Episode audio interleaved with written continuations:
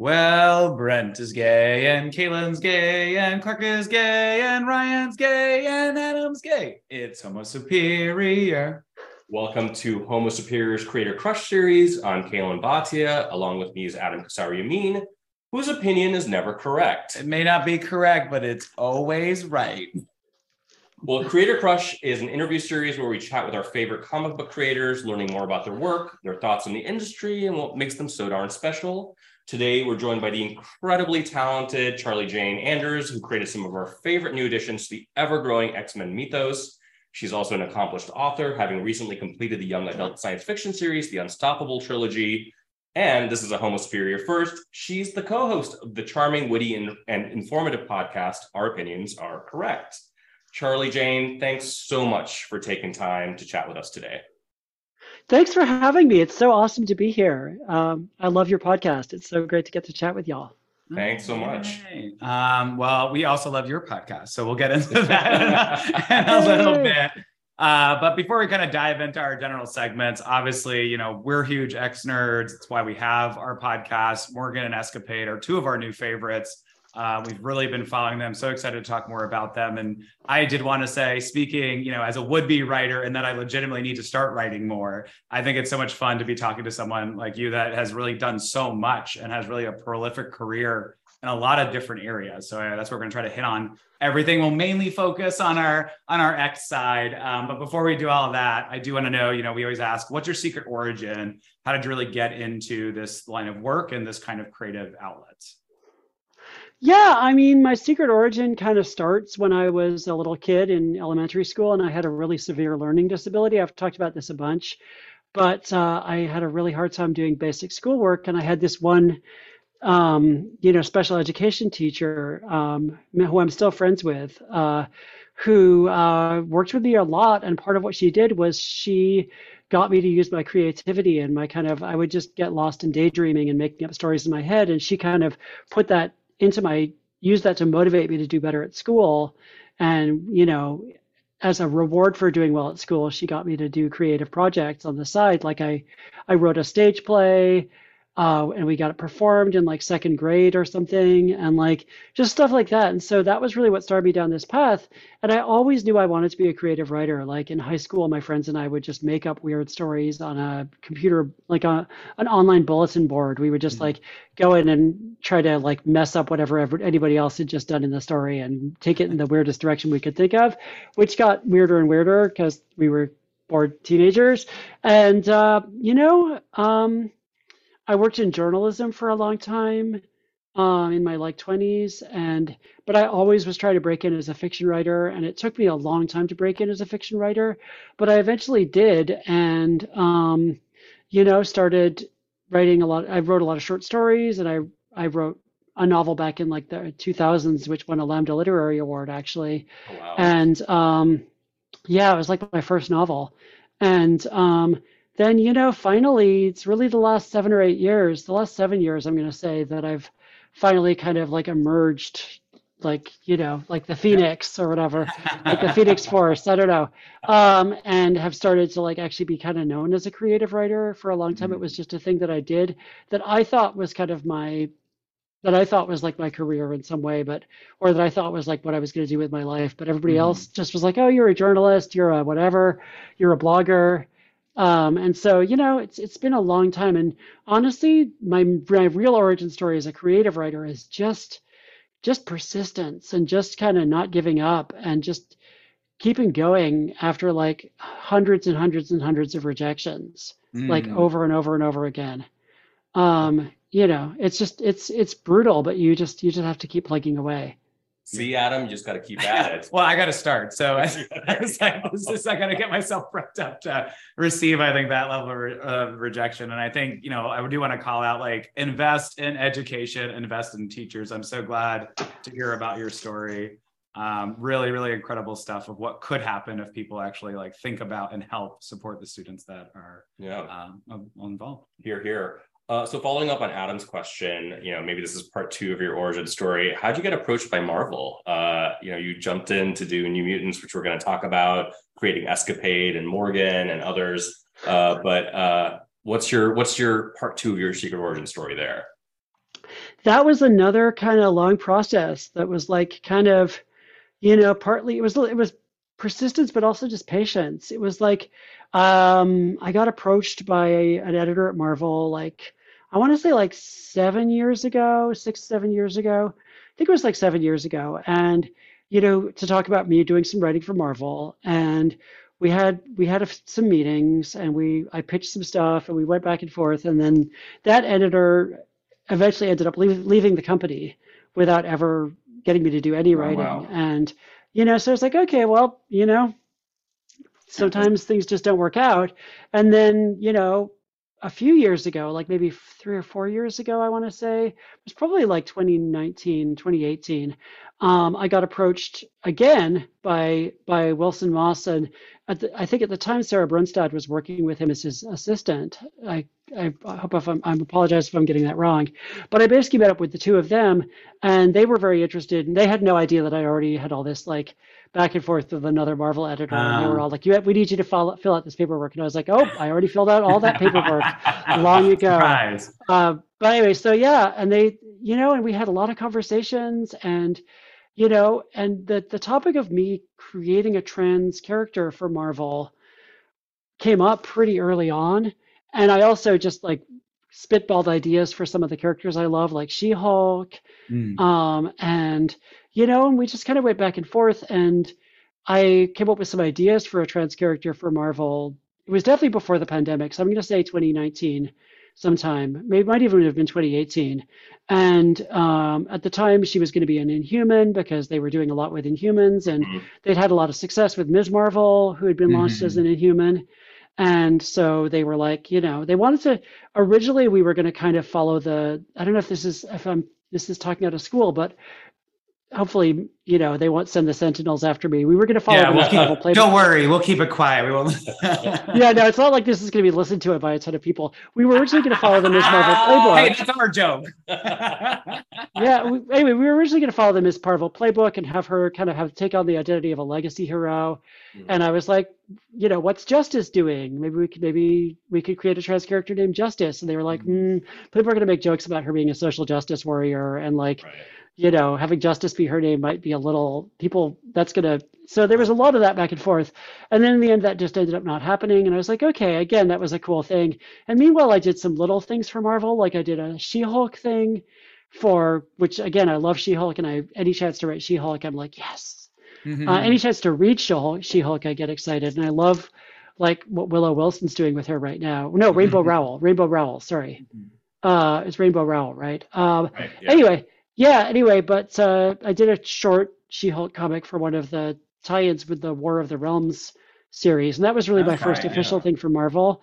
And then I did a thing for Women of Marvel with Squirrel Girl, another one of my favorite characters, and like Black Widow, who I love. And it was just like this is super fun. And then we kind of Sarah at this point was an editor and kind of circled back around to the idea of me doing a a, a trans character, and now instead of an inhuman, she's a mutant, and instead of a mm-hmm. legacy character, like a taking on the mantle of a legacy character, mm-hmm. she got to have her own identity, which I was really happy about. And uh, you know, it was just I always feel like that's one of the things that I always say to people. Like this is something that comes up a lot in Hollywood too, because you have things in Hollywood where you you work really hard at something or you kind of have a million conversations and then it just mm-hmm. doesn't pan out. And what I always say to my Hollywood friends is nothing is ever wasted. Mm-hmm. Except for me on a Friday night but you know, um, but you know, other than that, you know, things things come back around. Like I found that over and over again in my career that you put you put a lot of heart and soul into something, and then you're like, well, that didn't work out, and then a few years down the line, it just comes back, and you're like, oh, now it's happening, and yeah, and actually that that worked out. Well, yeah, that sounds like that persistent theme coming back again, which is just you know you got it all comes out in its own uh, certain way, and I think leading us greatly into our sort of segment one of expertise, where we really hit on uh, Marvel comics, but in particular X Men comics. And so we really want to get uh, in deep on Escapade and obviously Morgan and Hibbert. But for the uninitiated, please give our listeners an elevator pitch uh, for you know your new characters, Escapade and Morgan. Yeah, so Escapade, aka Sheila Sexton, is what I like to call a naive trickster, meaning she's like someone who likes to play tricks. She's like a prankster. She's kind of a little bit of a chaotic neutral, chaotic good. She's chaotic good, I think. She's a chaotic good character who in, likes to kind of pull the rug out from under you, especially if she, you're somebody that she thinks is needs to be messed with. Like mm-hmm. she really likes to, you know, steal from the rich, um, and especially steal from like people who have fancy toys that she can then use in her next heist. She has a million gadgets, and when we first meet her, she's really not relying on her super her superpower at all, which is part of I wanted. To, I thought that was an interesting thing of like someone who has this awesome superpower but who doesn't want to use it, who is just mm-hmm. like, no, I'm gonna, I'm gonna rely on my wits. And she has all these cool gadgets that are like awesome. Like she has glitter that can confuse security cameras, and she has like, you know, all these fancy lockpick things. And her best friend Morgan, who we'll get to in a moment, is like a tech genius who can hack into stuff. Um, but then she does have this awesome superpower, which is also very trickstery, where she can swap places with anybody and kind of trade circumstances. And the way I kind of, this was a power that I'd been thinking about for years. Like, it was a power that one of the characters had in, in one of the stories that I had thought about pitching to Marvel like several years ago. Mm. Um, and it's basically like, it's a kind of a reality warping power. Like, any attribute, any aspect of your situation, she can make hers for a short time, for like a few hours.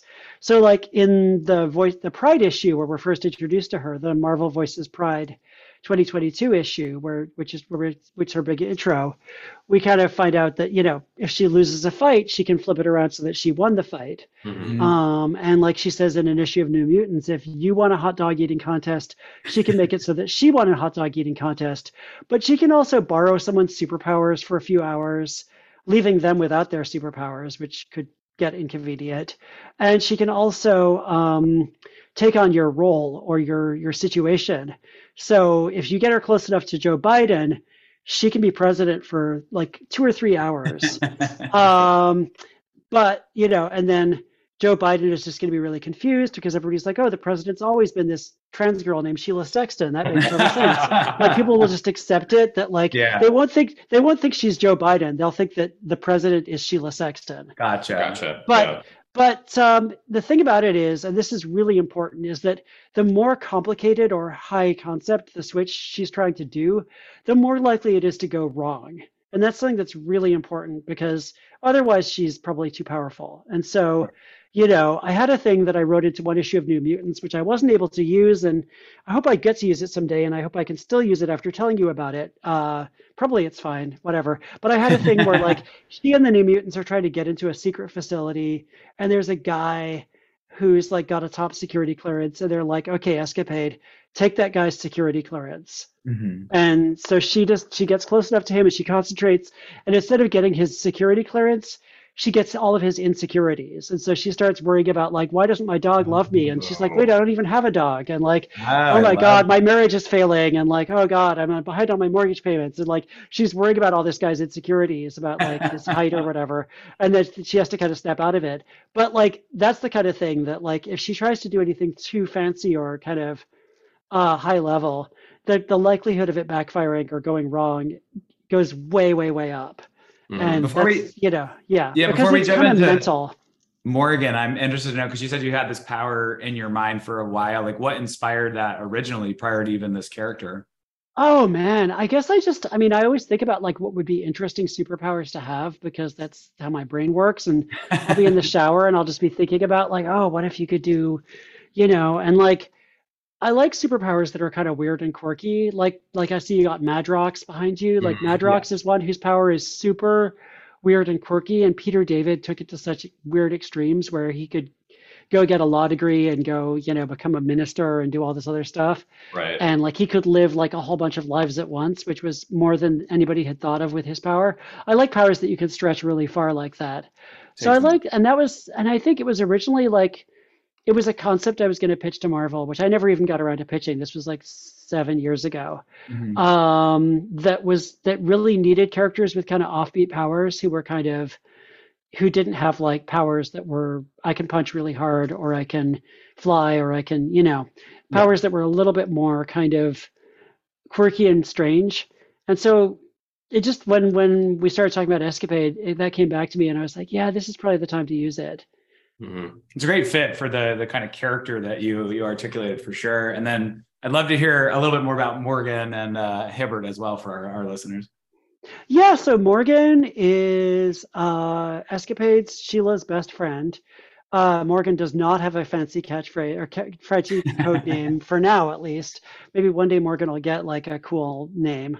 Uh, Um, and he slash they is a trans, you know, non-binary, Jewish, Chinese, um, asexual person who is sort of a very consummate nerd, like loves Mhm. tech, loves science, loves to geek out about anything. Like in one issue of New Mutants, Morgan gets super excited to geek out about philosophy with with Sheila, and it's like, oh, now we're going to talk about deontology. Oh, let's uh, that's great. I love geeking out about deontology.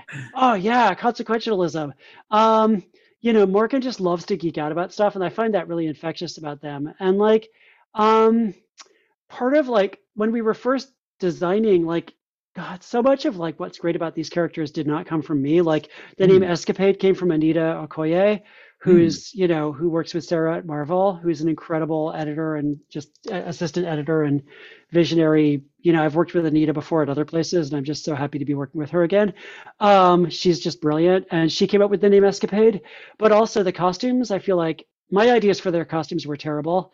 Um, but especially my one my one thing with Morgan was I I do not want ever to see Morgan wearing a t-shirt. I was like, Morgan Ah. cannot wear a t-shirt. He does not own t-shirts. They do not know what a t-shirt is because like that character always has a t-shirt, the kind of nerdy best friend character. And so it was actually Rowan and Ted who worked with us on the Pride issue who designed the costumes, who were like, what if, you know, I think it was Ted who was like, what if Morgan was a fancy boy? And um, that's my terrible British accent. And like, just basically this idea that Morgan is just incredibly dapper and always wears these amazing outfits with like little bow ties and argyle sweater vests or like little suits and like fancy, just beautiful socks. And it's just like, you know, kind of, you could picture Morgan like, you know, Morgan holds delightful tea parties. In fact, yeah. has a little impromptu tea party in the first issue of New Mutants Lethal Legion. And that kind of unlocked a lot of their character for me. It was just like, oh yes, okay, that's now I now I really get who this character is. And you know, and I think Morgan really also enjoys the kind of prick cranky trickster stuff that Sheila does, but Sheila wants to take it further than Morgan does. Mhm. And Sheila kind of doesn't know when to stop um, sometimes. Yeah. And you know, they've they've been for there for each other since they were little kids. We have Mhm. these like wonderful like newspaper strip things that uh, Ted and Ro did um, in the Pride issue, and then also in three issues of New Mutants, which were kind of their childhood of dealing with being trans mutants in school and how hard that was, and how they kind of supported each other. And then they have this turtle named Hibbert, who you know is a flying turtle with nice big fluffy wings, who is you know Hibbert is friends with both of them, but the way it's kind of shaken out is that Hibbert really hangs out with Morgan a lot. mhm. Yeah. And like Hibbert kind of reflects Morgan's emotions. Like if Hibbert, sorry, if Morgan is pissed, Hibbert will look really pissed. right. And if Morgan is happy, Hibbert will be flopping around like, yay, everything's great. Hibbert's great. an I- empath, basically. Adorable. Yeah, Hibbert is Hibbert is kind of Morgan's emotional support flying turtle Love it. a little bit. And uh, you know, I don't know if we made it. I don't know if we put it on made it canon on the page, but basically, you know, Sheila and Morgan they do robberies, they do heists, and one of the things that they've done is sometimes they'll break into labs that are doing unethical experiments, and they'll Mhm. you know free whatever creatures are being experimented on. They'll get them to a safe place. They'll get them to a, like a refuge or a habit a habitat, um, and uh, or they'll steal awesome tech from you know mad scientist lairs. And so uh, at some point they were doing a heist on some evil science facility, and that's where they found Hibbert. Love it.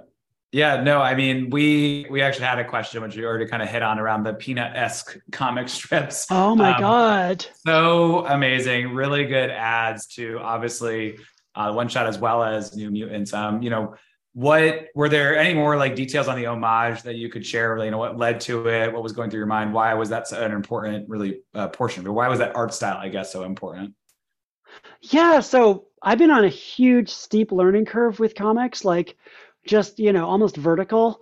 And I, I like that as a writer because it makes me kind of keeps me on my toes and keeps me kind of trying to trying new things and being creative. And keeps me from like just being like, ah, I know what I'm doing, or you know, I've done this a hundred times before. Ah, you do the thing and then you whatever. Uh, I like I like being forced to kind of think of new. And so, you know, with those comics, I really wanted to use the comics format in a creative way. Mm-hmm. And you know, I ran into a problem which is always going to be a problem with comics, where you have they give you 20 pages, you have a lot of story you want to tell, mm-hmm. and there's just so much to cram into a short space and in the case of like that, the pride, it started with the Pride one shot with the Pride issue. And it was basically like, okay, I had written these long, long, wonderful scenes with Sheila and Morgan as like flashbacks to their childhood and right. flashbacks to stuff like Sheila coming out to her parents first as a mutant and then as trans and how those two different coming out experiences went.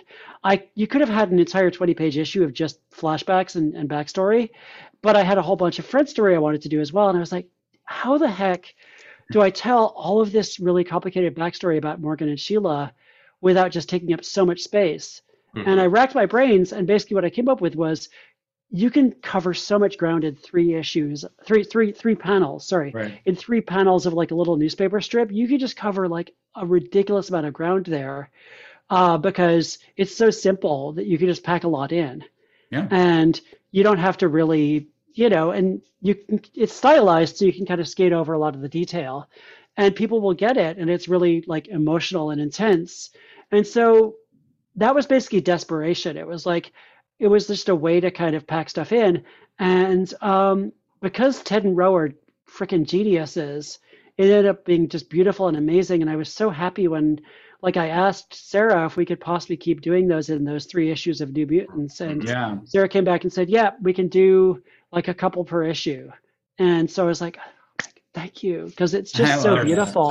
So, they're so smart, and I love the economy of storytelling in comics. I've been reading comics pretty much my whole life, and my favorite one of my favorite things is the first issue from All Star Superman number one by Grant Morrison and Frank Quitely, where Grant, you know, does the origin of Superman. Oh yeah, on one page. Panels. And it's oh my like, god, yeah. All you need. Oh my god, it's great. It's it's fantastic. It's, it's so, so smart. I I love stuff like that, and like you know, and I'm always trying to find ways to use. I don't know if this episode is coming out before or after issue two of New Mutants: Lethal hmm. Legion. I think we're gonna uh, it right when it comes out.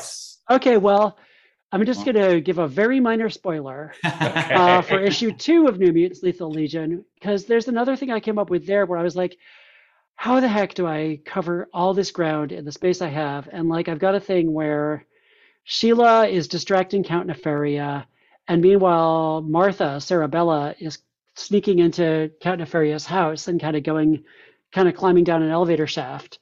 And I was like, what if we have like a tiny go- Martha going down the middle of the page, is in between the panels, and actually ended up being a ah. little bigger than I pictured it, but just like have like a little Martha climbing down the middle of the page so while cute. everything else so is going clever. on. And like just finding ways to kind of use the comics format yeah. to like tell story that save a lot of space, but also hopefully kind of make juxtapose things in a fun. That's stuff that I live for. And I just, I love doing stuff like that. And there's stuff like that also in issues three and four of New Mutants Lethal Legion, where I'm like, okay, I'm just going to do something kind of fancy in order to try to cram as much stuff as I can Great. into this comic book. That's awesome. Um, so since we're talking, you're talking about New Mutants, we're going to get into some of this. Um, throughout its various iterations, New Mutants has always had queer elements. I've been reading New Mutants almost since it came out. I'm that old. Um, uh, you know, you've got Swan's bisexuality, Doug and Warlock's ongoing relationship, which is very queer coded. Uh, Reign's battle with religious doctrine, which is something you know a lot of queer folks you know have to deal with when they're coming out or even before they come out.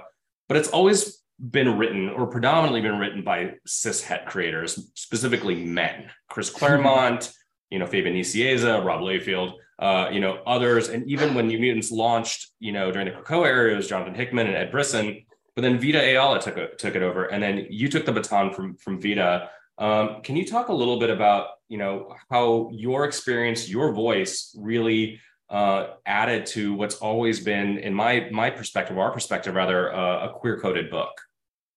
Yeah i mean so first of all i just have to like say that taking this book over from vita was a huge honor and i thought i felt a huge responsibility. Like you know I felt like Vita had really transformed the book in so many ways and had kind of revolutionized uh, the way I thought about these characters and had just done some incredible stories. And I had a lot of anxiety about following that because, you know, they had just they had crushed it, mm-hmm. and they had crushed it with like so much attention to detail and so much like awareness of the history of these characters and so much like thoughtful storytelling um, about things like restorative justice and about you know how to carry forward the thing of like nurturing the young, the mm-hmm. youth. Mm you know, into like the next generation. It was so like their run is like one for the ages. And you know, I've said to them many times, like, I'm I thank you like for letting me play in your house, kind of. Mm-hmm. Um, and you know, they were also Vita was so incredibly uh, helpful and supportive when I started writing it, and you know was just such a was such an amazing resource and you know was so generous with their time about answering my questions and a bunch of the other x-men writers have been as well mm-hmm. um, but yeah i mean i felt like i definitely because i came in after vita i definitely thought of it as like trying to like build on what vita had been doing but also kind of make it obviously my own thing because nobody you know nobody wants to read me doing like vita karaoke anymore right. want to read you know, Vita doing Hickman karaoke or, you know, Jonathan Hickman karaoke or whatever.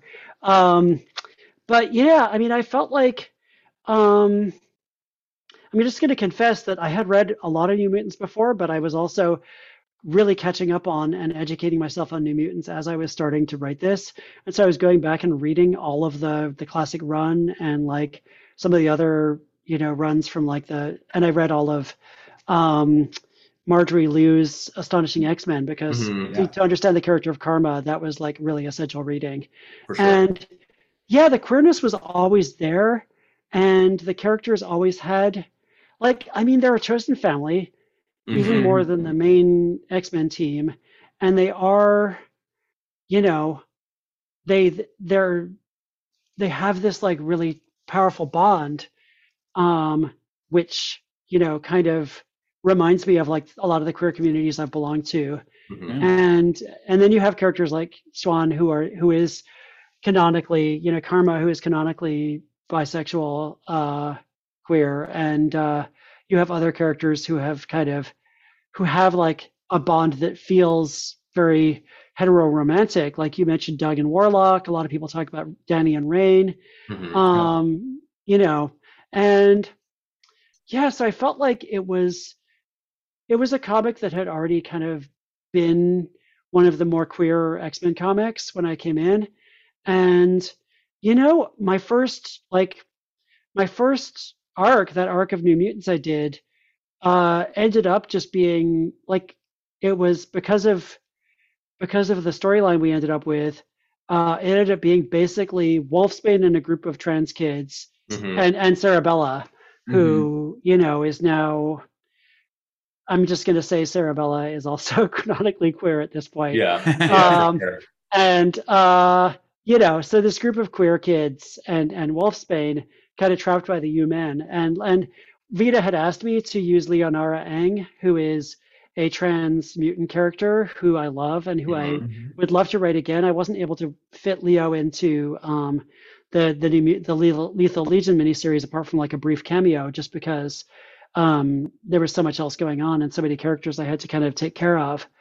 But um, so, you know, I felt like right from the get go, I was writing a story about queer and trans kids um, kind of having to having kind of having to be there for each other in a really tough situation.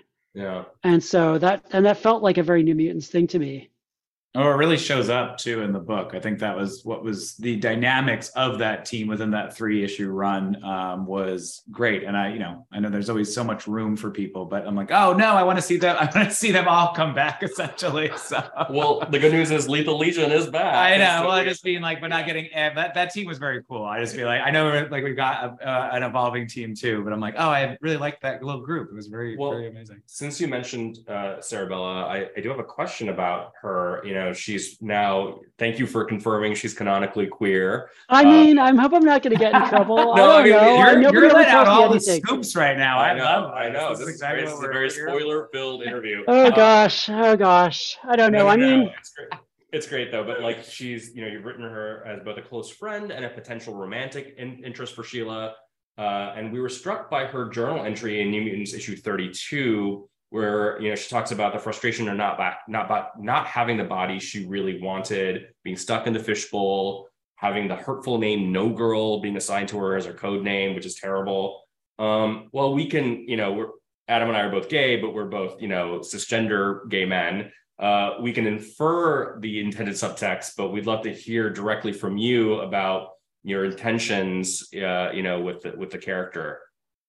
Yeah, I mean, I this is part of why I was so excited to get to to tell some stories about Cerebella because she feels very much like uh, a kind of an analogy to the trans experience to me. Mm-hmm like she feels um and you know it's so funny because there was a time when i really felt like putting characters who are metaphorically trans next to characters who are trans might confuse things or might be like a problem and then i kind of got over that and realized no actually that's it's really interesting it's really interesting when there's a character who kind of who has an experience that has a lot in common with the trans experience but is not actually trans, um, and putting them in a in a situation with a trans character. And so I sort of, you know, originally I sort of thought, you know, Sheila and Cerebella at least would have an interesting friendship because mm-hmm. of that. And then, you know, they started to seem like they had chemistry to me, and we'll see where that goes. Um, but um, yeah, I mean, it's so funny. Like I just read this novel, World Running Down by Al Hess, which I highly recommend. I just reviewed it in the Washington Post, mm-hmm. and it's about a trans guy who gets into a, a romance. This is not really a spoiler with an artificial intelligence, which until recently, the artificial intelligence was kind of just a disembodied mind controlling part of a city.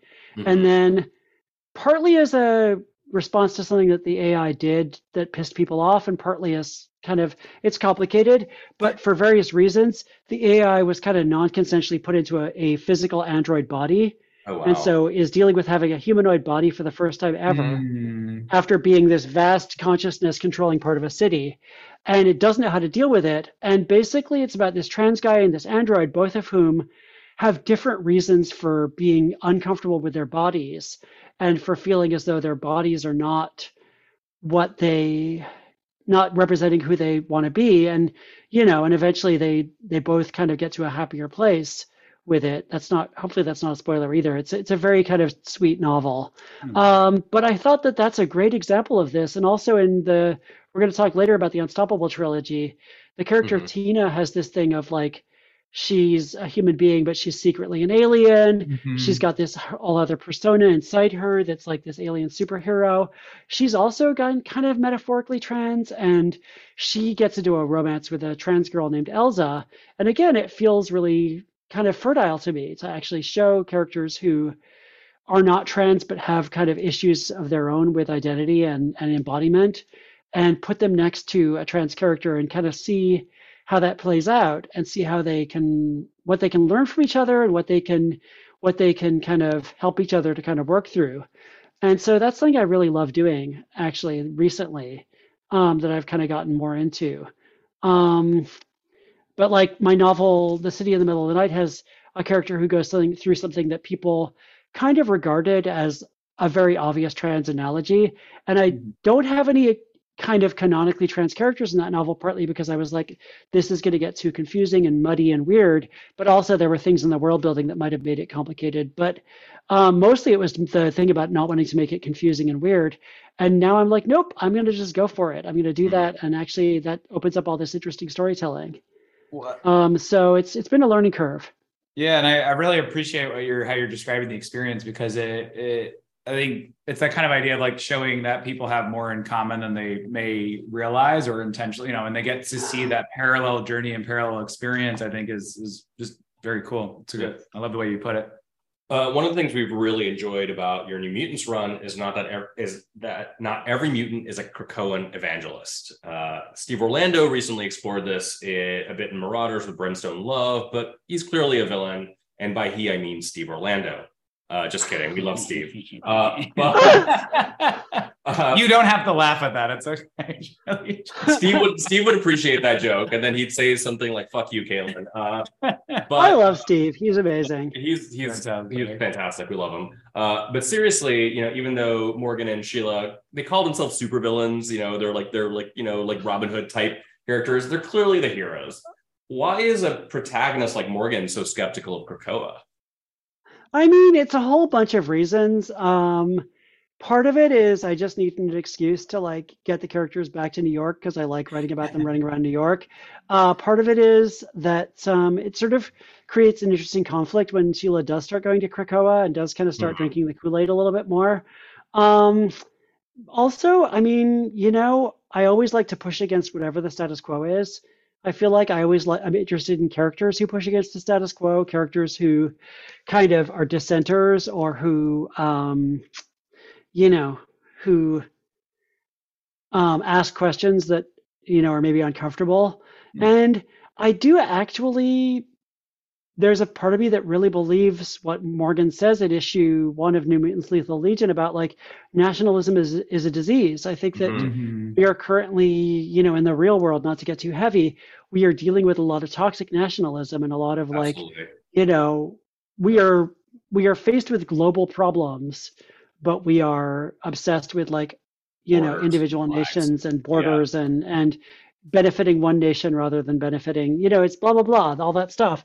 And so, you know, on the one hand, you know, and I think that it's also just interesting to get like, to get that perspective with, uh, you know, having Morgan argue with with Wolfsbane, with with Rahne mm-hmm. Sinclair about Krakoa, it kind of creates an interesting frisson between them. And you know, they're they're two characters who are building a really fun friendship that I'm really enjoying writing because they clearly like really respect and appreciate and admire each other and they like they have these fun debates and like Wolfsbane sees something of herself in, in Morgan and wants to kind of mentor him um, in the best way that she can um, by being kind of a big sister, I guess. Mm-hmm. And um, but yeah, I mean, I feel like it's interesting to debate it, and I feel like I have read some really I read you know Steve stuff does this. I feel like some of the other Krakoa era X Men books, I've seen some interesting debates about Krakoa. Mm-hmm. Um, and, you know, I feel like it's just, it's really kind of, I don't know. I feel like it's, it's, it's fun to kind of poke at it and to kind mm-hmm. of question it. And mm-hmm. I feel like what I've come to really realize is that that is kind of in some ways the point of the Krakoa era is to for people to like really ask is this is this gonna is this workable is this a good idea is this what we should be doing um, yeah. I mean, you know, mutants and humans can interbreed, so they're not actually separate species.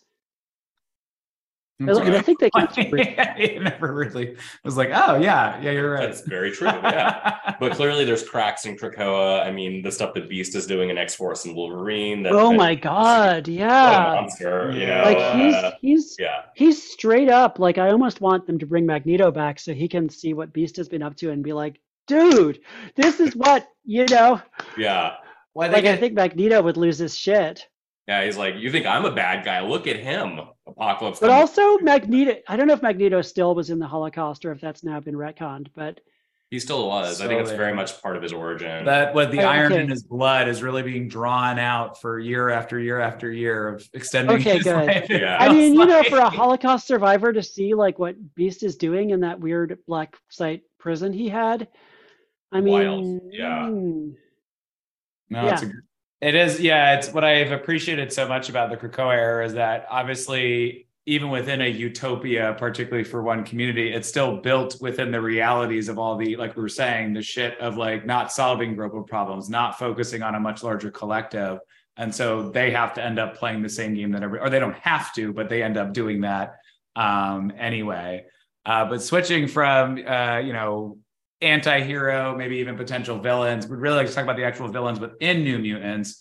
Um, so within the three issue arc for New Mutants, you had John Sublime and the U-Men as antagonists. For Lethal Legion, we're starting uh, with Count Nefaria almost as the big bad. You know, what drew them to make, uh, what drew you to make them villains in your your stories? You know, I mean, that was a lot of like going back and forth with Sarah and Anita and kind of, you know, um, it, I think in, in both cases, um, they were offered to me. Like I don't I don't always know what villains are available and what and I think in the case of John Sublime and the U-Men, it was really Sarah who was like, Hey, you know, we we you know, be cool if you had a really major villain in this three issue arc. What about John Sublime? And you know, I read all the Grant Morrison new X Men issues mm-hmm. like way back. Like I have like the giant hardcover omnibus editions of them, whatever those are called.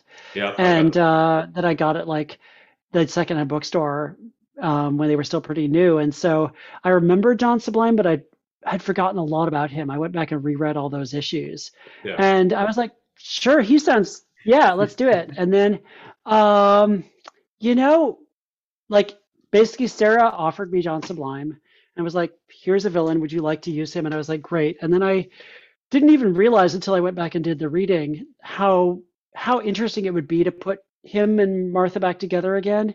Mm-hmm. And how, you know, this was her first time seeing him since she escaped, basically. And her first time encountering him, definitely since she got herself a body again. And so that felt like there was so much to mine there. There was so much just amazing material to get out of that. And um, so I was really excited to to kind of delve into that. And uh, and the U-Men are just endlessly fun because okay. they're you know they're just yeah they're they're so like Grant Morrison was was really thinking about issues that we're still discussing today about mm-hmm. I don't know about the appropriation of trans identity by you know kind of extropian groups and stuff and like transhumanists trying to appropriate trans terminology and, and mm-hmm. stuff that's really thorny and interesting and weird. Mm-hmm. Um, Grant Grant was dealing with that back in 2001 or whenever, and um, I, I find the U-Men endlessly fascinating and would just love to write them some more. Um, so that was that was the thing that Sarah offered to me, and I that ended up just being the greatest present. Like I feel like you know when people say comics is a collaborative medium, it really freaking is, and it really mm-hmm. is. There's a lot of like you know, a lot of the best ideas come from people other than the person who's listed as the writer. And like sometimes the artist comes up with some really cool stuff that you're like, oh, I'm, I'm going to do something with that. And like, you know, I feel like there's so many people involved who come up with amazing ideas. And, you know, when I was coming up in, when I was first reading comics, I feel like the culture that I was brought into was like the writers are like, you know, ooh, you know, Grant Morrison. Mm-hmm. And it's like, yes, but also there's all these other amazing people. Anyway, Everyone around it of, takes end a village. End yeah. of rant it takes a freaking village. But uh, so, and then in the case of the Mutants Lethal Legion, it was really a thing where like I went into it being like, okay, for the story, I'm kind of wanting to. I was still figuring out the details, but for the story I wanted to tell, I wanted to have a villain who you thought was kind of a joke at 1st mm-hmm. who you mm-hmm. thought was just kind of a pushover, kind of a joke, kind of a has been, kind of like you know almost a stiltman character almost a you know um or like a whatever. Just kite man. not a yeah just kind of a yeah bat, a Batroc the leaper kind of character. And i was like i want a character who you think oh this guy's a joke. And then you start tangling with him and you realize oh actually no he is not he is he is the opposite of a joke he is horrifying and terrifying and and you know a, a force to be reckoned with and and we we kind of batted back and forth a bunch of different possibilities. And one of the possibilities that that Sarah brought up was Count Nefaria, and I was like, yeah, him. Like he's got he's got he's got a kind of a silly name. He's got like a ridiculous costume. He looks like kind of a joke villain, right. and he's had this. The more I looked into it, my, I was like, he's had a decade of humiliation. He's just been humiliated over and over again. Like he's been the punching bag of the Marvel universe at this point like everybody's taken him down and he's just and not just like heroes defeating him but other villains and like he's been depowered he's been depowered multiple times he's been he's been kicked around he's kind of a he is almost a joke character at this point mm-hmm. But if you read anything if you read his back issues or whatever he is he's a terrifying terrifying character and so like getting to do that, getting to take this guy and be like, oh yeah, he's oh this guy, he's a oh wait, he's not a pushover. That was like something that I was really excited by, and so he was just perfect. And then the Lethal Legion just kind of offers you a chance to do like lots of like fun bits with like C and D list supervillains, which I love. Mm. Well, so yeah, with it does seem like on the first cover uh, for New Mutants Lethal Legion that there are not just C list and D list, but even you know A's and B's of Shadow King and the Demon Bear. Without getting into spoilers, or you know, if you'd like to give us them, that'd be great. But what would you, you know, is that like a trailer for the upcoming series? Like what what should we infer from uh, from that that cover image? I feel like that cover image was Marvel's way of saying remember how the New Mutants had all these great stories before with these villains? uh, this is the same title. Uh, like I, I feel like that was the, the message of that cover. Like honestly, I, I feel like Yeah. I love that cover. I think it's beautiful. Yeah. It's um you know, it's like one of those 1960s covers where they're like, this scene does not appear in the issue. yeah. that kind of yeah. thing. Yeah. And you know, I mean, if the Shadow King and the Demon Bear did kind of, I don't know if they could even team up, but uh, like that would be that would be I would read the heck out of that story. I don't know if I'd be able to write that story because I'd have to really think about it. But uh, but no, the Shadow Beam, the Shadow King and the Demon Bear are in, and, and the U-Men have like a cameo, obviously. Right. They show up yeah. at the start of issue one, but unfortunately, we're not going to see the Shadow King or the and actually. Vita left the Shadow King in such an interesting place. say, I, I feel like I feel like that would be a story that would require a lot of thoughts and a lot of sensitivity. I wouldn't want to just be like, la ha ha, you know. It's Um, Here's Farouk back. Right. Right. we wouldn't want to just retcon Vita's amazing story. You'd have to find a new way to, to move forward with that character. So Mhm. I actually don't know, but uh, Yeah. but yeah, no, they're they're not in. Sorry, they're not in the series. It makes sense. I got. I definitely got excited for Demon Bear because, like, especially with the popularity of Cocaine Bear in the theaters, I was like, oh my god, Marvel can like do something with Demon Bear, you know. But uh, so we It got a could be like a crossover: Demon Bear versus Cocaine Bear. Cocaine Like, Bear. Which one we you know, it's just it's minting money right there. Come on, Marvel. Uh, so we did get a couple of fan questions because we post on Twitter and Instagram. Uh, one of whom came from uh, John was well. It really should have come from me because he wants to know which mutant who's never sported an undercut would rock one best, and I can ask that because I have an undercut. So um, Oh man.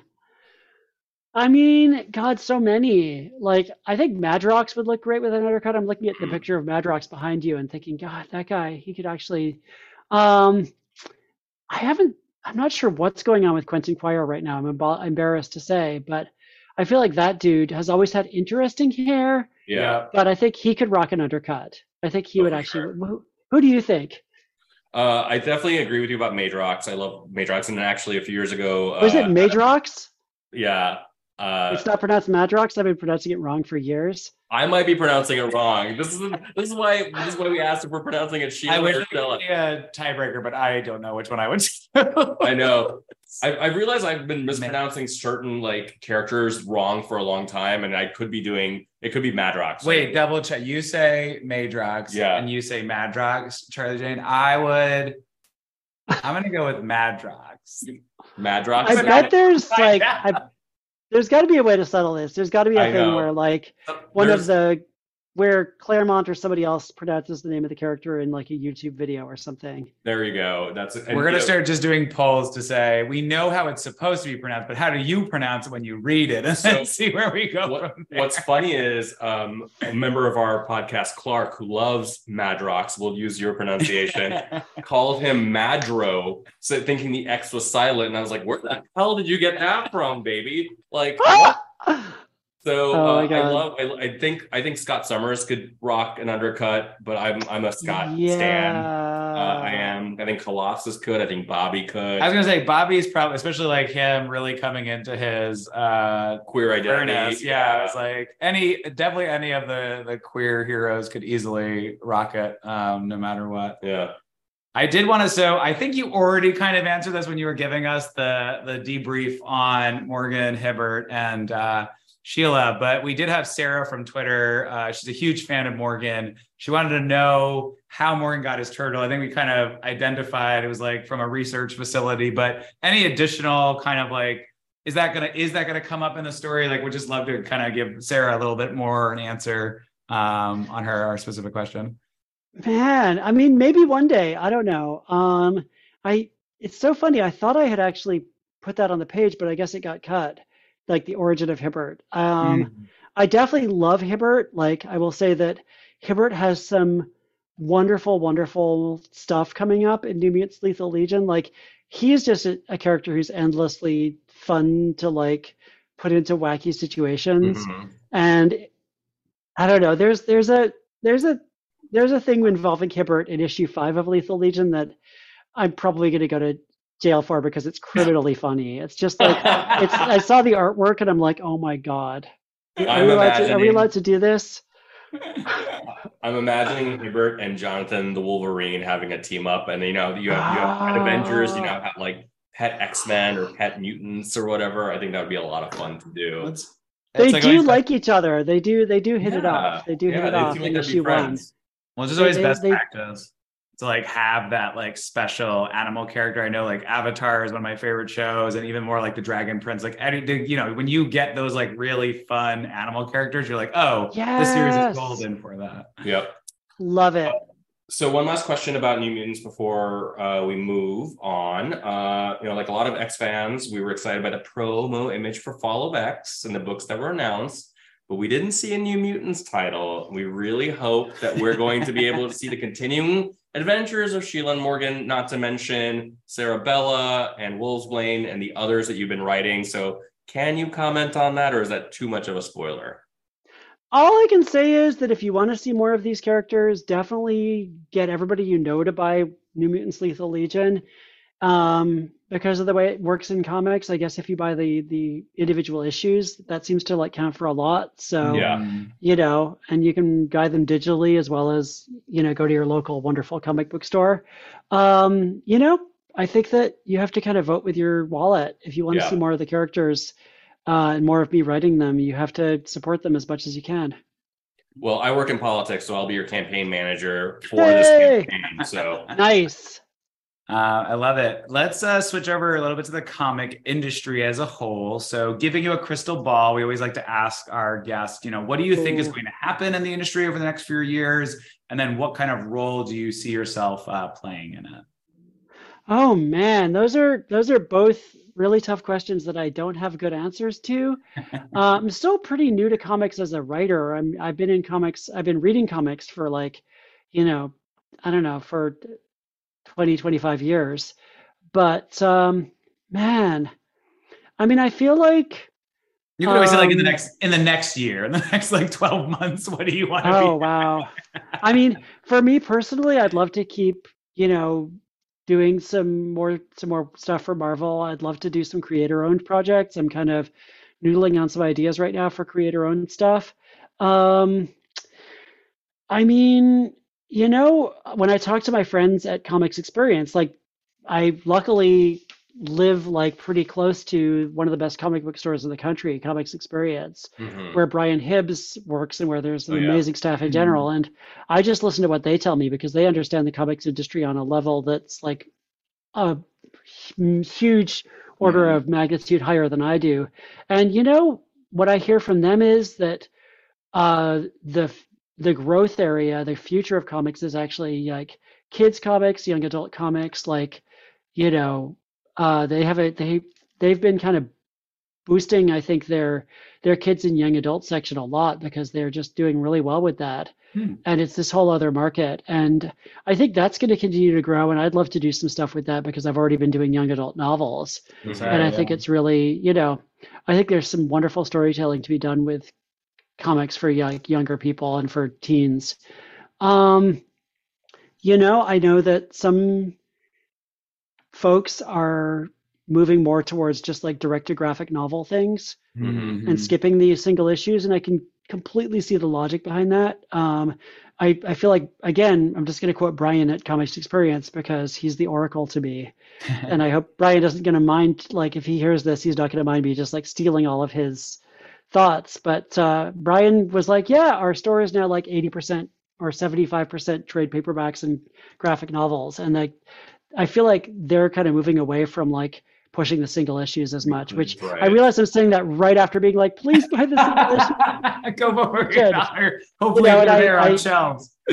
You know, I'm like I'm like freaking Walt Whitman. I contain multitudes. I don't know what to say. But, uh, but yeah, I think in general, you know, that is that is a thing that uh, Brian like. Uh, you should just have Brian on your podcast because he would have a lot. yeah, of, we might have to. he would have a lot to say about the future of comics. And yeah, my future in comics, I just want to keep stretching myself and doing stuff that scares me and that excites me and that feels like new territory. And uh, you know, like I said, hopefully some creator-owned projects projects Mhm. soon. Yeah. Well, uh, let's switch gears again to your podcast. Our opinions are cor- uh, correct that you Yay. co-host with Annalee Newitz. Uh, what led to this collaboration between the two of you?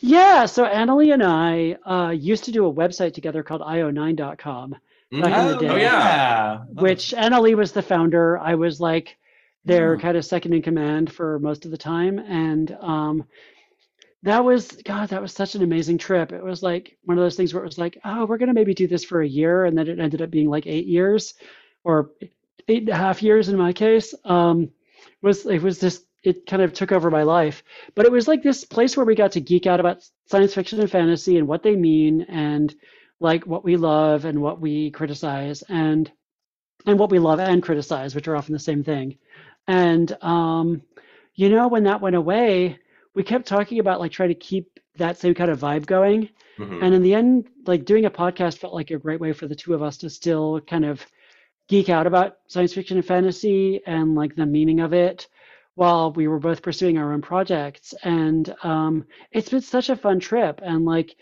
before we were talking before the we started recording, we talked about we did an episode about Anne Rice where Anna Right. Lee was just regaling me with all these details about Anne Rice's books. And I was like, you are making this stuff up. This cannot be real um, but yeah, I mean, it's been it's been a blast, and we've gotten to have some really amazing guests on the podcast. Um, and yeah, it's just I feel like right now, so much about science fiction and fantasy is so important to our culture and our Mhm. politics and our world.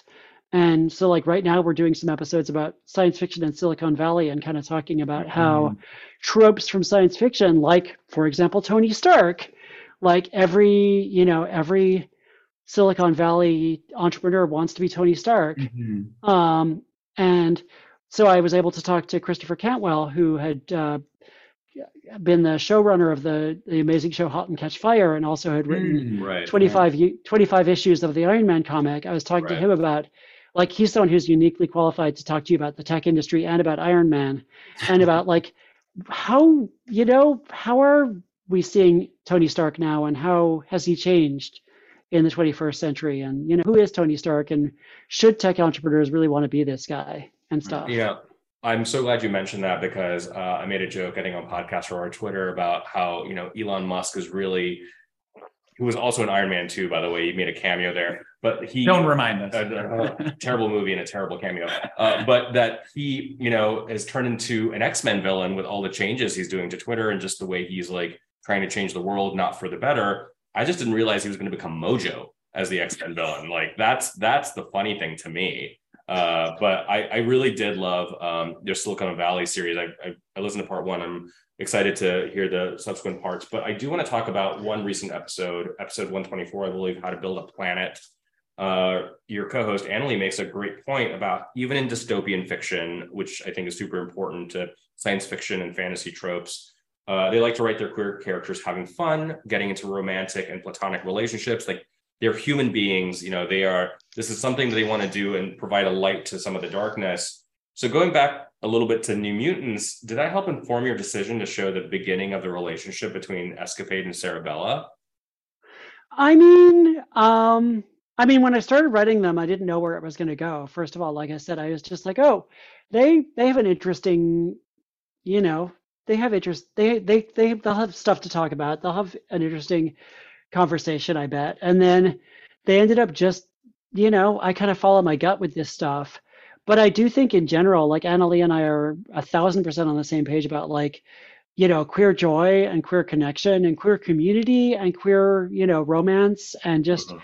needing to see those things and needing to kind of celebrate them. And there is a thing where like the darker things get and the more you're kind of like trapped by the human in a cage, um, or, you know, the more you're kind of in, you know, the more dire your circumstances or the more op- oppressed you are, the more you need queer joy and, and positivity and connection. And uh, closeness. And by the way, I want to I want to I want to mention we had an episode of Our Opinions Are Correct. It was one of our earliest episodes, and um, I wonder if we still have the raw audio of that interview because we should go back to it. We we had a friend of ours as a guest, Baruch Porras Hernandez. Mm-hmm. Uh, he is a San Francisco-based comedian, poet, cartoonist, man about town. You know, mm-hmm. brilliant storyteller. Um, and he he describes himself as a chubby gay Mexican and he is a, an X-Men super fan. And he basically was an episode about immigration and talking about oh. immigration and metaphors for immigrants in, in science fiction and fantasy. And he ended up just talking about the X-Men. He talks a little bit about the Justice League as well. Um, so that's an episode that's worth looking back to. I think we had to cut some of what he said about the X-Men because it would have just been like an hour of Baruch talking about the X Men. yeah, you know, yeah. in retrospect, I'm like, I wish if we still had that audio, we should post it somewhere because everything mm. he said was mm. fascinating. But he's someone that you all should have as a guest sometime because he's hilarious and wonderful. Sounds great. Yeah, he's he's one of my favorite people, and uh, yeah, he's Baruch is on fire on Twitter. Anyway, sorry. Well, well, yeah, no, it's like so. Just kind of wrapping up, talking about um, our opinions are correct. Are there any sort of previews that you want to give about upcoming topics? Like, what can listeners expect to kind of hear in the coming weeks from you and Annalee? Oh man, I don't. I'd have to check with Annalee about how many spoilers I'm allowed to give for the podcast. we really do just keep uh, asking you questions and wanting. I know. I feel like I've already gotten myself into so much trouble this today. It's like God, I can't keep my mouth shut. I, I you know that that truth serum y'all slipped me before. Yeah, we're, we're, that's really, why we do a really hangout podcast. It really gets people. Yeah. Oh my gosh. Together um, we bring we, we, we, we bring out the truth. I bet all the other X Men writers have been way better at being like, I can't possibly comment on. Steve anything. will Steve will like spill the tea after the podcast is over. Uh, like, all right, what do you want to know? You're the one I can tell you, but he's like very much on message on ah, podcast. Uh, shoot. Well, I hope I don't get like hunted down. No, anyway, um, yeah. So yeah, upcoming. I mean, we're going to keep doing the Silicon Valley versus science fiction series because that's been so much right. fun, and we have we have some stuff on tap for that. Um, we're definitely doing some stuff about Star Trek coming up, which I'm really excited oh, about. Very cool. You know, because there's so much great stuff happening with Star Trek. Mm-hmm. So I don't know things, Love stuff. It. No, that's good. Um, but let's talk about something we can definitely talk about, which is the Unstoppable trilogy. Yay! So um, definitely want to kind of, as you know, wrap wrap up our conversation, your your creative content around this. Uh, but again, you know, for listeners that maybe love X Men, love your writing, but just want to know where more to, to hear about, see you about, can you give listeners the high concept for the Unstoppable trilogy? Um, yeah. So basically, it's about a girl named Tina who looks like a normal human girl, but she was actually she's actually an alien who was hidden on Earth as a baby. She's the clone of this alien galactic this galactic savior named Captain Argentian, who died before Tina was born, and they cloned her and managed to put all of Captain Argentian's memories into Tina, so that when she's old enough, when she reaches adulthood, she can kind of the aliens will come back and get her, and she will they'll restore her memories of being Captain Argentian, and she can go out and save the galaxy again, uh, which it really needs saving because there's some kind of evil fascists out there doing some nasty stuff. Mm. And um, basically, she's she's she's been waiting years for the aliens to come get her. She's just like, what are they going to get here? Come on, I want to get out and be an, a galactic hero. I don't want to be sitting on Earth, you know, taking trigonometry or whatever. Right. And right. so um, finally they do, but this is a very minor spoiler. Basically, I'll just say things don't work out the way she expects. Um, re- regaining the mantle of, of Captain Argentian, this galactic hero, is more complicated than she was expecting. And also, being a hero is more complicated than she was expecting. And she has to kind of grapple with things like, you know, uh, violence and like when is violence justified and you know she she has to kill some people and then she kind of realizes that that's actually she kind of struggles with it she has a mm-hmm. kind of a meltdown about it and it's about her kind of figuring out who she wants to be and what kind of hero she wants to be and you know whether she wants to be the hero that everybody was expecting her to be.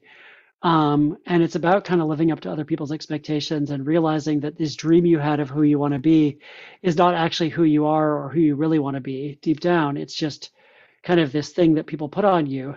Um, and but then her best friend comes from Earth with her, and they end up bringing a bunch of other characters from Earth, and she ends up having this amazing chosen family of like mostly queer kids, and she's queer, and um, it's very much about like her realizing that instead of trying to be like the galaxy's savior and trying to be like this galactic hero, she should be part of a family who are figuring out things together and like trying to like you know trying to build alliances and build community and like that over the course of the trilogy that gets bigger and bigger and she gets more and like well it gets complicated stuff happens to tina as well but uh basically you know it's about it's kind of about a lot of the same themes as as some of these superhero comics, some of these X Men mm-hmm. comics mm-hmm. about community and what it means to belong to a community and what it means to try to be a hero and do the right thing in a world that makes it really really hard to do the right thing. Love it. Yeah, and I, I loved uh, kind of reading some summaries, reading some general like sample content. Really like we were going with it. I did uh, with the name of Tina. I did constantly think of Bob's Burgers, like Bob's daughter, and just oh. kind of putting her in these scenarios. I have not watched that show. um, but you know, in thinking about you know, like you mentioned, a lot of your stories, uh, whether they be in comics or even uh, with this Unstoppable trilogy, really layer in like there's elements certainly of young adult um, and adventure fiction. So you know, what's really what draws you to that? Is that like your prime area what you really like writing? Are there other areas like just kind of interested in your prose uh, selection? Yeah, I mean, I freaking love writing like big, colorful adventures. I love writing kind of like wild explorations of, you know, of of strange worlds and stuff. Like I grew up on Doctor Who and Star Wars and mm. and comics and and you know everything and you know Star Trek and um, I just, you know, I'd always wanted to do more of that. Like I had done a, a fair bit of it, my short fiction and some of my novels had had some of that aspect. But part of what attracted me to doing young adult fiction for sure was that I was reading a bunch of young adult books like I don't know Marie Lu's Warcross is one that I was really like oh my gosh this is the kind of thing I want to do where it's just like it's a really fun adventure it's like there's there's drama and emotion and feelings and romance and stuff but there's also just like going through like super wacky situations and um, you know surviving by the skin of your teeth and all of that. Mm-hmm. and i was just like i really wanted to do more storytelling like that where i could kind of tell my own heroic stories. And when i started writing the young adult the young adult books i, I wasn't sure i'd ever get to do like stuff in comics or anywhere else where i could you know be doing stuff that stuff with the characters i grew up with. And so this mm-hmm. was my chance to kind of do that making my own set of characters. And it was just such a joy to do that. And then you know i i've always loved superhero comics i feel like superhero comics are just you know they're just so you know it's this whole immersive world it's this mm-hmm. awesome super soap opera there's like mm-hmm. just so much there's so much you can do with superhero comics and so much like amazing stories you can tell about these characters who are just like both huge and epic and mythic and also kind of like small and personal and vulnerable and you know i don't know there's just there's a lot to, to, to mine there and a lot to kind of dig into. Well and deconstructing the format too because i feel like you know comics have been around since like what the gold the original golden ages and stuff like that where you know it was like here we go saving you know the dastardly villains and stuff like that. And i feel the to your point the maturity that we've gotten to because of how people have found it as an art form and a medium for telling story rather than, and particularly superheroes in general, um, it just opens up all sorts of doors. So I appreciate that. Um, so we we hope we heard this correctly, but it sounds like the Unstoppable trilogy is going to be a Amazon Prime series, or it's been optioned for one. Is that correct?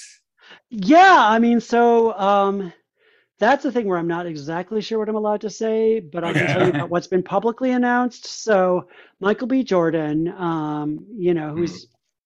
You know obviously Amazing. incredible. yeah, his production company, Outlier Society, um, wanted to option the books, and I had such incredible conversations with the folks over there. Like they they really got the material. They were so passionate about making it happen, and it was just it was so amazing. And um, you know, and they had a deal with Amazon, so we kind of set it up there as a TV show.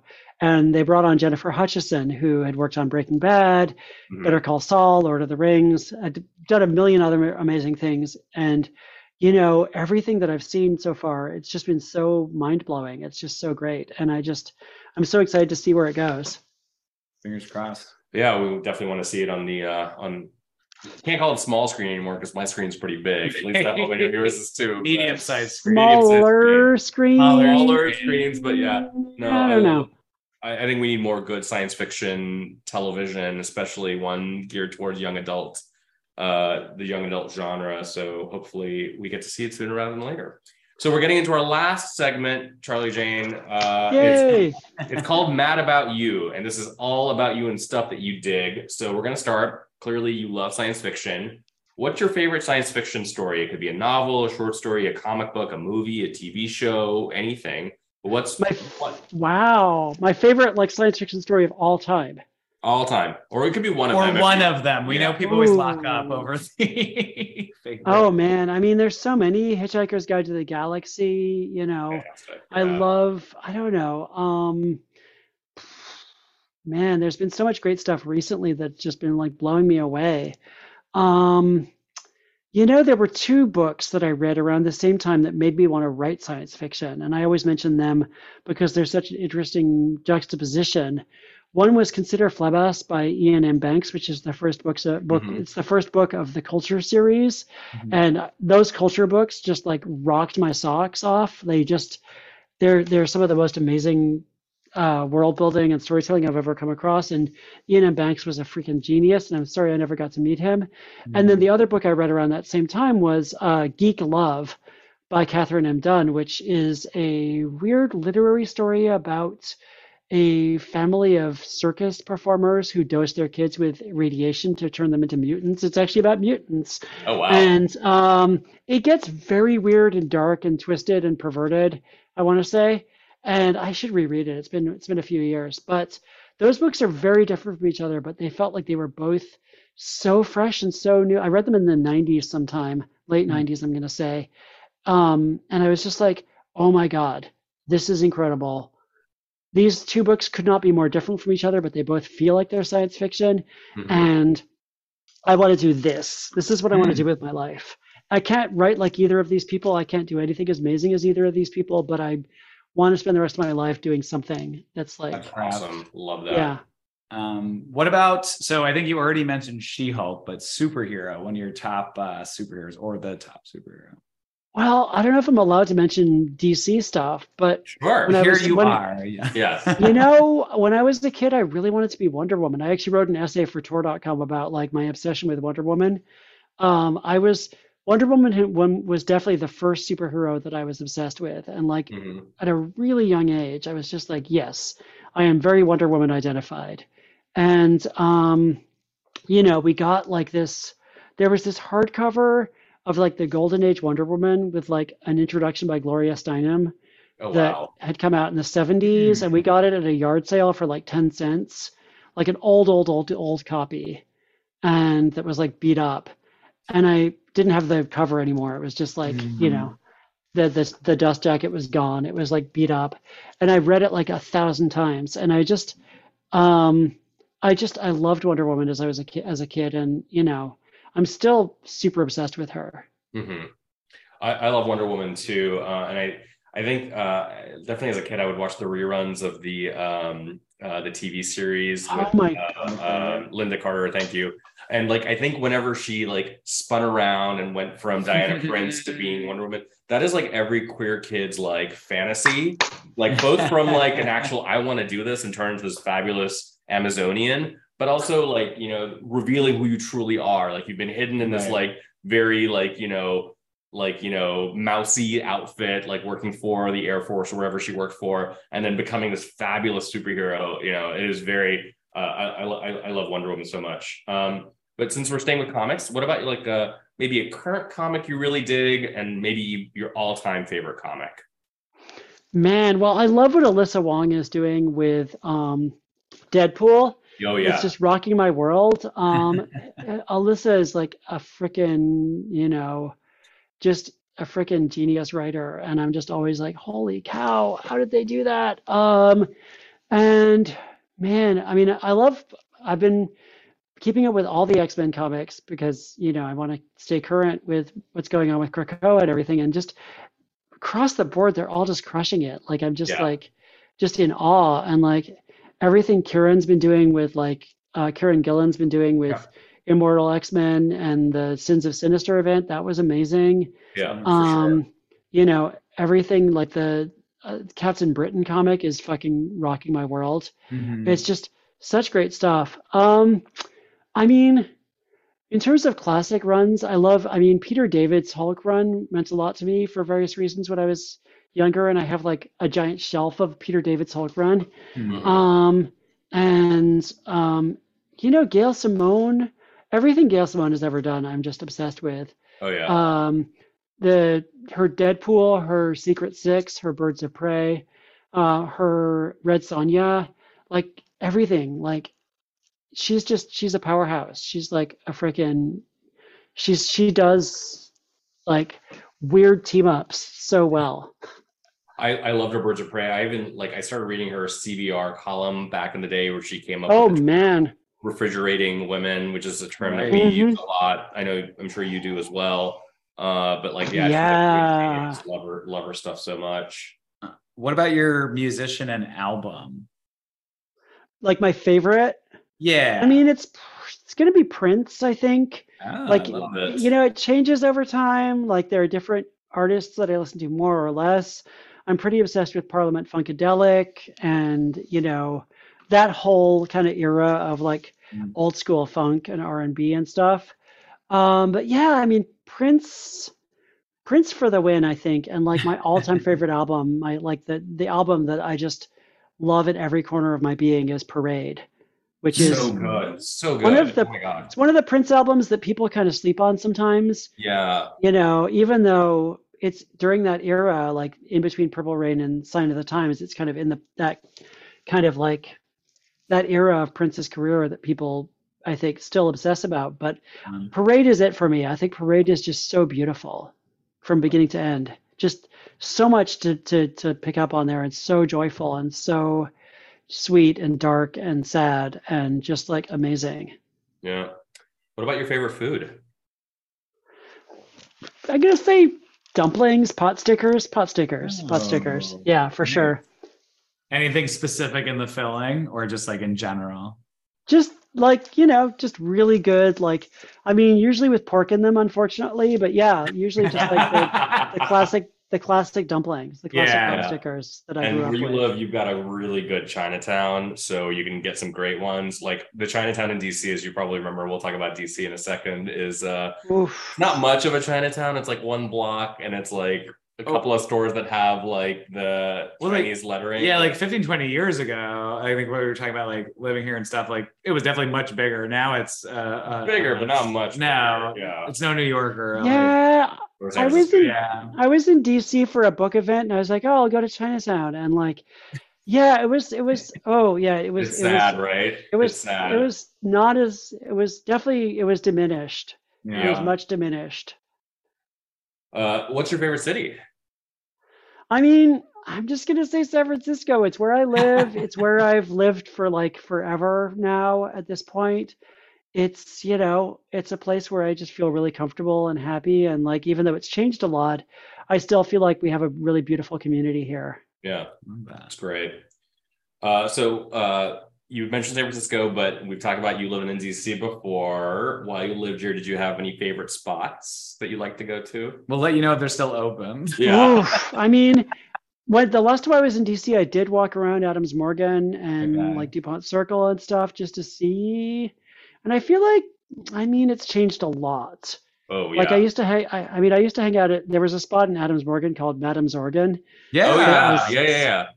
Oh, I didn't even Which know was- not there anymore. Yeah, that that closed down a few years ago. I think it closed down before the pandemic.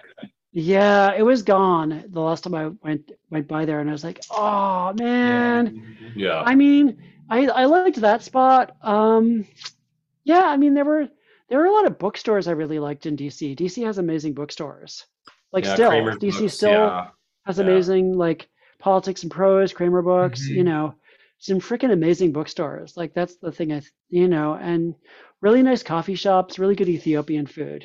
Yeah, Um, We- That yes. is still in abundance That's and I live in Little Ethiopia basically, and there's like this awesome Ethiopian restaurant right adjacent to my building. So hell yeah.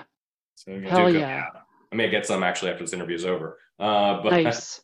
Jealous. uh, so you're about to embark on your book tour for uh, Promises Stronger Than Darkness, the third and final book. Uh, which city and town are you most looking forward to hit? You know, it's a pretty small book tour this time around just because of pandemic stuff and just life and everything. I'm going to be in Atlanta, uh, which I love Atlanta. Atlanta's a wonderful town. I always love the food there and the people are wonderful. And, uh, you know, um, I'm going to see some people I haven't seen in a very long time, which is really awesome. And also, I'm going to be in LA. I'm going to go to the LA Times Festival, Festival of Books, and LA is always a blast. So I'm really excited to get out there. Nice. So on top of, you know, beyond your book tour, do you have any plans to be at comic or science fiction conventions this year that we can catch you at or other, we can stalk you at and other people can see you at? You know, it's all up in the air, but I do have a really fun plan coming up, which I think I'm allowed to say publicly. Um, there's a comic book store in Portland, Oregon called uh, Books with Pictures, I think is what it's Mhm. called. It's either Words with Pictures or Books with Pictures. It's really bad that I'm blanking on this now, but uh, I'm going up there for Free Comic Book Day, May 6th. Oh, nice. And the last I heard, it's going to be me and Becky Cloonan. We're going to hang Oh, out great. it's going to be a party. We're going to just sign some comics and talk about comics and just hang out. And uh, I think I'm going to be there pretty much all day on Free Comic Book Day. So Amazing. If you're in, it is books with pictures. I just Books with Pictures. I, I apologize for like my brain fart. Um, they're such wonderful folks. I love them so much. And yeah, so I'm going to be there. Like if you're in or near Portland, if, if you're in the Pacific Northwest and you want to come hang out on Free Comic Book Day, that would be freaking delightful.